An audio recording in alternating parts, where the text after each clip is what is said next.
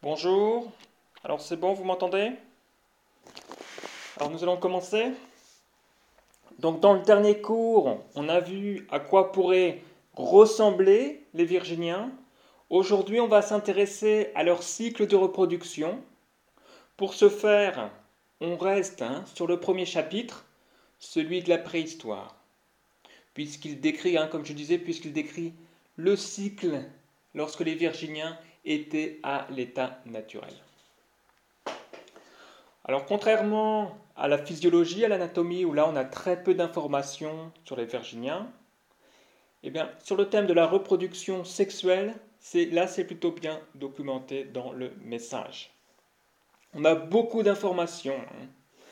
Alors, le chapitre sur les temps ancestraux comporte par ailleurs des scènes qu'on pourrait qualifier d'exopornographie, au vu des détails qui nous sont présentés.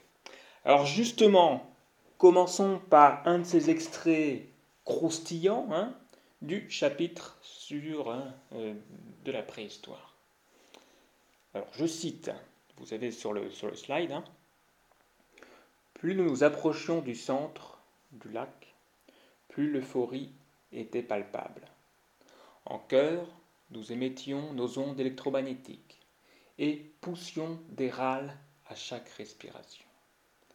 Certains étaient déjà là depuis plusieurs heures, dans un état d'excitation extrême, se sentant part d'un organisme global grâce à la synchronisation de leurs ondes électromagnétiques. Les éventuelles animosités entre individus ou tribus avaient laissé place à un sentiment de communion. Nous soutenions les uns les autres, nous entrions en transe. On commençait à ressentir des ondes aux fréquences extrêmes, accompagnées de râles libérateurs. C'étaient les plus précoces, généralement les plus jeunes. Ces premiers orgasmes augmentaient notre excitation et signalaient les prémices d'une onde orgasmique. D'un coup, nos gonades, gonflées à bloc, après des mois de maturation, laissèrent échapper nos gamètes. Simultanément, des milliers d'individus émirent à l'unisson des ondes électromagnétiques de plaisir intense. L'activité électromagnétique était telle que nous étions complètement désorientés. L'air était quant à lui saturé de phéromones sexuelles, des eaux du lac visqueuses et blanchâtre. » Donc voilà un des extraits du message des Virginiens. Donc ça a l'air, comme on voit, ça a l'air plutôt sympa. Mais revenons sur la biologie, et notamment avec nos concepts, nos outils de biologie comparative. Alors, est-ce que vous savez comment sur Terre on appelle déjà ce type de reproduction? Quelles sont sur Terre les espèces qui ont adopté cette voie? Alors, je vous laisse réfléchir dans le chat. Oui, voilà, les coraux, par exemple. Très bon exemple. Alors, en effet, et on appelle ça une ponte synchrone, c'est-à-dire la libération de millions de gamètes par une grande quantité d'individus dans la même période. Alors, pour les coraux, c'est sous forme de petites billes pour les ovules, et ainsi qu'un nuage de spermatozoïdes, formant alors des grandes nappes colorées.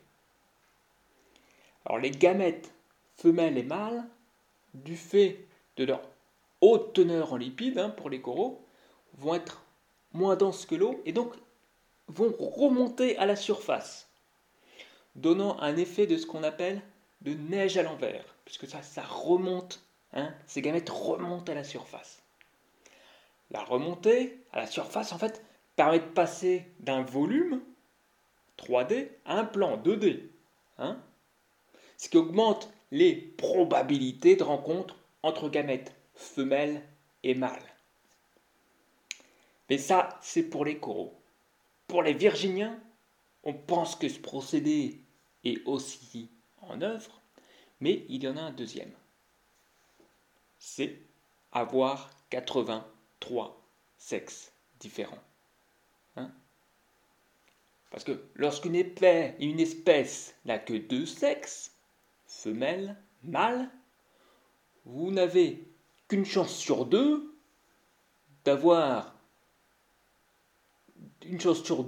qu'une gamète rencontre une gamète du sexe opposé. Lorsque vous avez 83 sexes, vous avez 82 chances sur 83 de rencontrer une gamète du sexe différente du vôtre.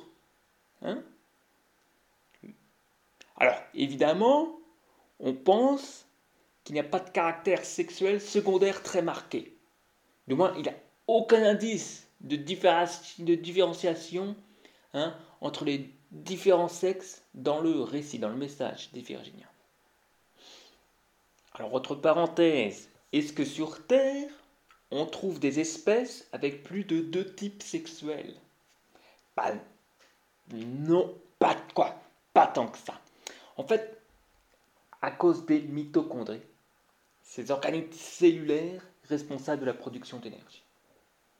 Car chaque cellule de notre corps vit en symbiose avec des mitochondries, anciennes bactéries procaryotes qui à la base ont parasité des bactéries eucaryotes.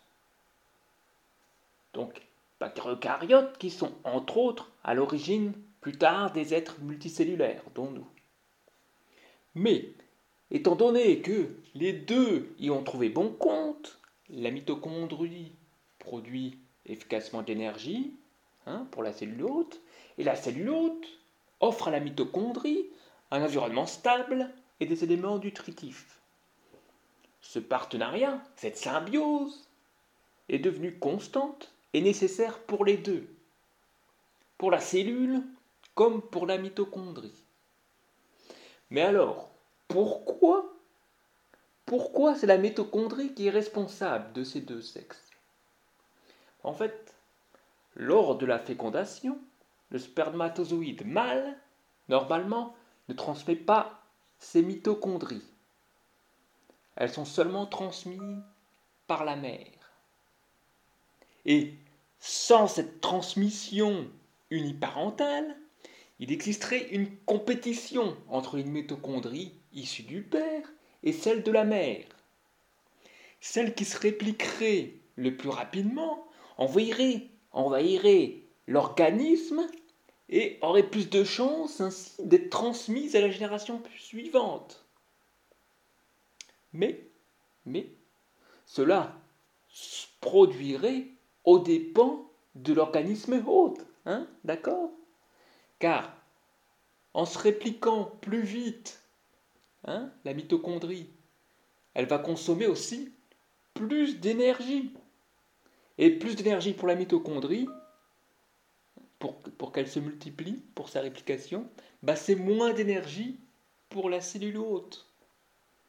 C'est pour ça que cette hérédité uniparentale empêche cette compétition néfaste pour la cellule hôte. Donc le destin des mitochondries devient alors lié à celui de l'hôte. Ils ont alors un même but. Une lignée de mitochondries moins efficace pour la cellule hôte diminuerait le nombre de descendants de l'organisme hôte, justement, de l'organisme qui héberge cette mitochondrie. Et donc, par conséquence, le nombre de mitochondries, le nombre de ses descendants. Alors, une question dans le chat, plusieurs interventions. Ah oui, c'est vrai, le blob a une centaine de types sexuels. Certaines espèces, pas seulement le blob, mais certaines espèces de champignons et d'amibes aussi. Mais dans ces espèces, en fait, il y a un mécanisme pour hiérarchiser les sexes et donc assurer quand même l'uniparentalité des mitochondries. Alors pour les Virginiens, retournons à nos moutons, il y a deux possibilités. Soit ils ont des mécanismes de hiérarchisation des sexes, comme les champignons, les blobs, soit, ce qui est plus probable d'après nos modèles statistiques, l'organisme ancestral dont ils sont issus n'a pas connu cet événement de parasitisme, de symbiose avec une bactérie. Et donc, la gestion énergétique se fait en interne et non par ce parasite, finalement. Soit il y a eu un événement de symbiose, mais l'information génétique du parasite a été intégrée, transférée au matériel génétique de l'hôte. On parle alors de transfert horizontal de l'information génétique, par opposition au transfert vertical, c'est-à-dire du parent vers ses descendants. Là, c'est horizontal et même parfois interespèce. Alors, mais revenons encore une fois à nos moutons, c'est-à-dire au cycle de reproduction. On a vu la première étape, c'est-à-dire tout le monde ovule, éjacule en même temps dans les eaux du lac, au-dessus d'une forêt de bambou aquatique. C'est la ponte synchrone. La deuxième étape, deux gamètes de type sexuel différents se rencontrent. Donc, je le répète, deux gamètes de type différent, ils ont une chance. 82 chances sur 83 que ce soit un type sexuel opposé. Différent. Et la rencontre de deux types sexuels différents, qu'est-ce que c'est ? C'est la fécondation. Bon, je vous propose pour aujourd'hui de s'arrêter là et on se retrouve pour le prochain cours où on va continuer le cycle de vie des Virginiens. On va voir notamment après la fécondation le parasitage des bambous aquatiques. Merci.